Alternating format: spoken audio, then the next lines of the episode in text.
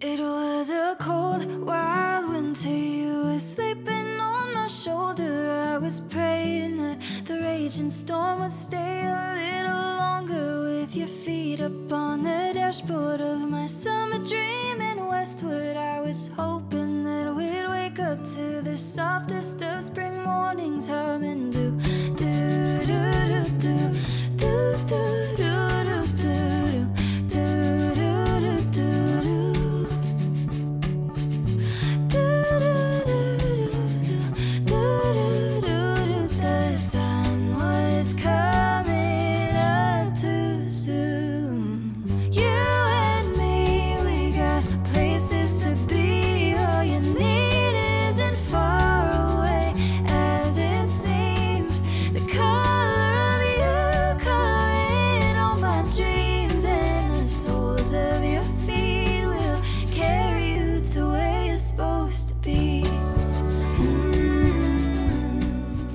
Welcome to the Hearth of Sap Bush Hollow Chronicles and Lessons from a Life Tied to Family, Community, and the Land.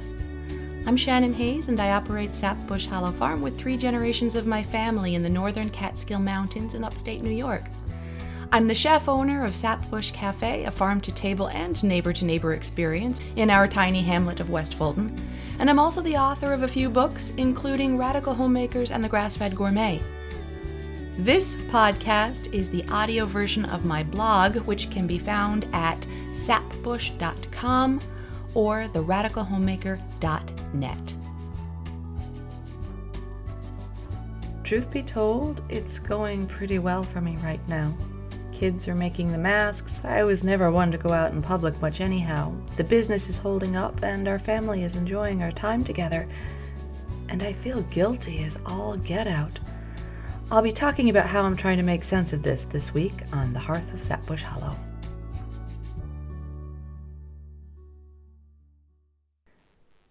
It takes me a second to realize it's an eagle and a muskrat, and that I'm witnessing something profoundly beautiful and terrible, and therefore awesome in the truest sense of the word.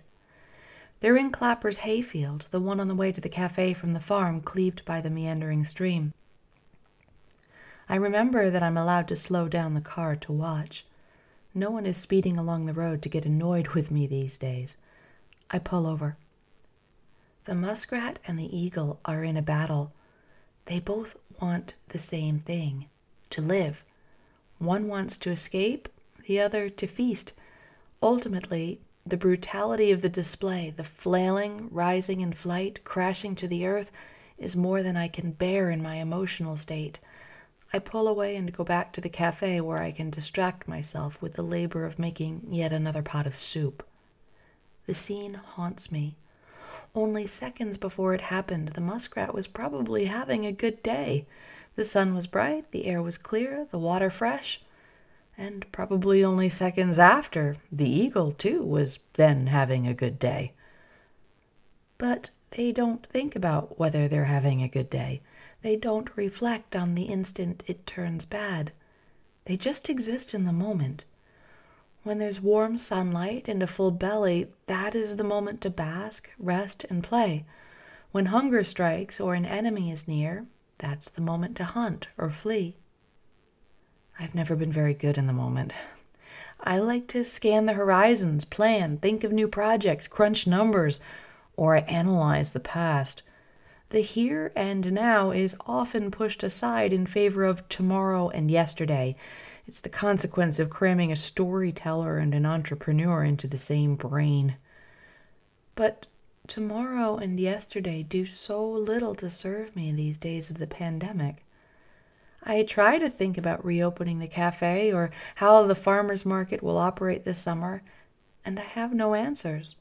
I scan the news for clues and still find no answers. There I experience only increased sadness as the death toll mounts, and increased rage as the stories unfold about our leaders' hubris, incompetence, and pettiness that stood in the way of preventing this. Right now, in this moment, I'm okay. Business is good, bills are paid, kids are happy, mom and dad are well. The work I'm doing isn't the work I planned. Still, it engages my mind and tires my body enough to fall into bed at night with gratitude. But I can't let go of how precarious it all is. In the next moment, everything could change. Someone could get very sick. Someone I love could have to die alone. Equally distressing is that right now, in this moment, many someone else's are very sick. Many someone else's are dying alone, deprived of loved ones for the safety of humanity. I've trained my mind to find opportunity and grace in just about any situation. And here in these days where Bob and I meet up with friends online for virtual cocktail hours, where the kids are joys in their farm labor, where mom and dad are daily with their grandchildren, where our business has been able to be of service to our community, there has been so much opportunity and so much grace. But I'm struggling to reconcile this with the widespread suffering and my anger. I'm struggling with the guilt that my comfort and safety are a result of my privilege. I don't know what to do with it all except think of the muskrat and the eagle and try to be in the moment. Because the moment is where the soup cooks and the kids study and the chicks discover their first bugs, the pigs feast and the sheep graze.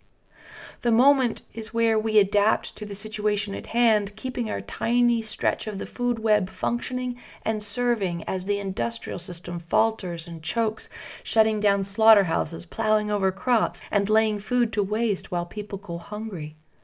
The moment is where I feel useful within this chaos. The moment is where I can push aside the sense of futility. The moment is where I can ignore my self hatred for the wall of self defense I've erected to protect myself from taking on more than I can give. The moment is where I can celebrate that mine is work rooted in optimism, roots, soil, growth, rebirth, abundance, connection. So that's where I'm learning to be. I meditate and mentally send roots into the earth, grounding myself to the soil beneath my feet. I look for sun. I watch for birds. I play with the cats and talk to the dogs. And then I make my prayers that we will come through this smarter and stronger and kinder. And I go back to work. I push aside my guilt over my comparative safety, comfort, and privilege in favor of gratitude for my tiny place in this chain of solutions. I try to keep in mind that both the eagle and the muskrat have good moments in their days, no matter what happens in the end. And it's the good moments that fuel the spirit and the body to tackle whatever comes next. So I accept them.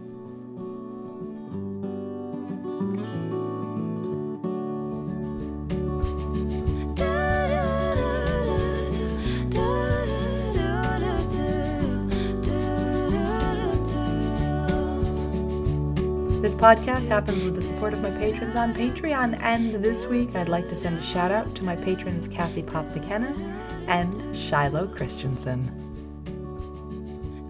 Local folks, thank you for all the business you've been providing to Sap Bush Hollow Farm. We are honored to be your farmers and to help you cook at home with nourishing ingredients. If you aren't local and you're sending your food dollars to your own local farmers right now, thank you. This is going to keep our community economies going and the local food flowing no matter what happens in the broader world. Our online virtual general store for self serve pickup continues to expand. You can find it on the main menu of our homepage at sapbush.com. We're doing our best to get your food to you as efficiently and as safely as possible. Please keep those orders coming. If there is any way we can serve you better, let us know. We're expanding our offerings every week in an effort to help keep folks out of crowded grocery stores. If you have an idea of something we should carry, we're eager to hear about it. Hey there, frontliners, if you even have time to listen to this. We do have a number of you who have supported our farm for years. I want you to know that we're thinking of you and sending gratitude and prayers. Hang in there. And to my fellow farmers, again, thanks for listening and thank you for the work you're doing. We are not frontliners, but we are the roots of the system. And while we have a lot more personal liberties right now, we aren't getting the same downtime either. We've got the usual labors of the season combined with the pressure to get food to the public as safely as possible. Remember that you cannot execute your calling if you aren't well. Take care of yourselves.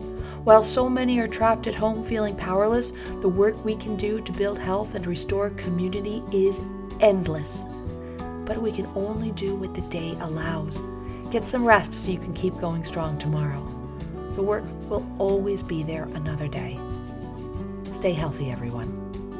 Thank you, folks. I couldn't do it without you. If you'd like to help support my work and gain access to exclusive content, you can do so for as little as $1 a month by hopping over to Patreon and looking up Shannon Hayes. This was produced and edited by the sexiest man alive, my husband Bob Hooper, and the great music we're listening to comes to us from memory. Thanks for listening and have a great week.